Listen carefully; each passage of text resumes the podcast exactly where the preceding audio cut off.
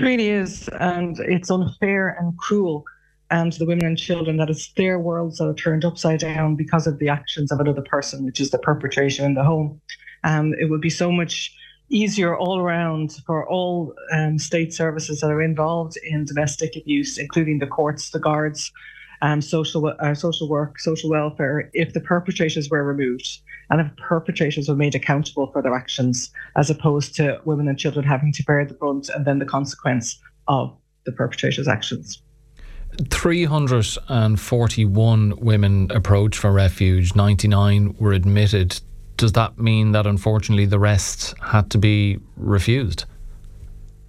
They, it meant that they weren't admitted into our refuge, but our outreach team and our um, helpline call takers work with women and we look at many different alternatives um, rather than um, blanket refusals. But unfortunately, at times it will be a refusal. And sometimes that will be we will ask women if they can look alternatives within their wider networks such as family, other family members or friends until a room becomes available with us. Or if that's not an option, we can look at alternatives such as other be, uh, other refuges, sorry, across um, our colleagues in other counties. And of course, we start with the Midwest and then we look to the Southwest, the Northwest, and then we work further and further afield. But of course, with that brings its own consequences because you're removing women away from access to their workplace, to their um, community network. You're moving children away from their school, from their sports, from their other activities and their friends. So the consequence is massive. And then we also will look at maybe um, B and B or hotel accommodation for a night or two while we're uh, waiting maybe for a room to become available. But again, with the current situation, the availability of B&Bs and hotels is limited now as well. So it's kind of a, you know, the, the cost between a rock and a hard place really. So for some women, unfortunately, their only option, particularly uh, maybe if they are um, vulnerable due to um, maybe migration status or lack of a social network um, or financial supports that they are having to remain in the home with the abuser. And then our teams will work with them around safety planning about how to make that as safe as possible. But of course, it's ever the woman's responsibility, you know, to keep herself safe from the actions of another. But we work with them to try and assist them to do that. Clearly, though, demand is becoming uh, an issue, and you know it's great to hear. While there are certain situations where you can't offer accommodation, you explore. It sounds like literally every other avenue uh, to try to try and help them. But it, mu- it must be difficult, Siobhan, for yourself and your colleagues at Clarehaven, even while doing that. You know, it must break your hearts to not be able to, to offer accommodation to everybody who comes to you because uh, I'm sure you hear a lot of heartbreaking stories. Absolutely. I mean, as as you highlighted, you know, for every one that has been admitted, two families or two point five statistically families have not been admitted. You know, so if we had we have six units at the moment, if we had eighteen units, would that address it, or would it just create more demand because there'd be more accessibility? And that's why I always talk about the um the, the focus really needs to be on the actions of the perpetrator. But yes, it is heartbreaking. The staff of Clarehaven are absolutely incredible. And there, you know, funding hasn't increased by that much. I can tell you. I mean, we had we were very lucky that the Department of um, Children and Youth and the Department of Justice have talked about increasing our funding for this year. We haven't got it yet. We're waiting to receive it, and then at least we can look into maybe um, getting more staff or having more capacity. But you know, the staff still, despite the increases and despite which is obviously increasing their workload, increasing the intensity of their work, in, particularly in the refuge, particularly at night time when things really can get difficult because it's a very stressful space.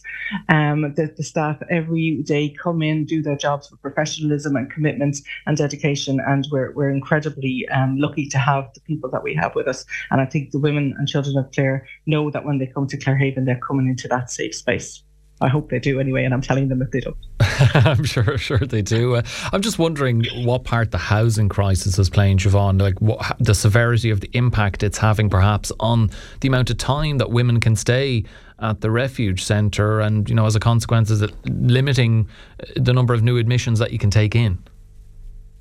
It is massive. I mean, all roads lead to, lead to housing crisis. It seems in um, so many sectors in Irish society um, no more than ourselves. And in, you know, there has been attempts to alleviate this. So, for example, the Department of Social Protection did an awful lot of work and with Safe Ireland and have created the Domestic Violence Rent Supplement Scheme, which is fantastic. It means a woman and children can access rental supports without the, the onerous maybe paperwork associated with it.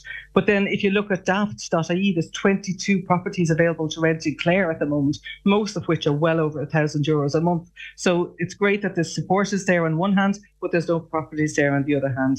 And then Clare County Council, I mean, we cannot praise them enough, despite the incredible work that the Homeless Action Team do. I don't know how they do it, and they have worked magic to support the women and children here, but still they have very limited, if any, capacity at this stage because of the ever increasing numbers. But this is not new information. This is not a new story. If you look back on the archives of the Clare Champion, Clare Haven Services had an article, well, they printed an article with our um, commentary in 2014 highlighting how high housing shortages are affecting victims of domestic abuse. Eight years on, we are saying the same thing. So it's not new information and it's not a new issue. It's just, I suppose, in the public domain are more um, visible at the moment, but it's been ongoing because of uh, the housing shortages. And I suppose we are just asking government to just uh, you know, to stop talking about building houses, to stop planning talk, um, building accommodation, and just build it. Just get on with it. Now, I know it's very complicated and very complex, and I'm sure there's many, many reasons why things aren't happening fast enough. But for on the ground, things have to happen a lot faster because we would have women and you know we don't have long-term stay accommodation but we have had women who are having to stay in accommodation for maybe in 200 sorry in 2022 we had our longest stay was 125 nights. That's a long time. That's over you know four months is it? Do my maths quickly.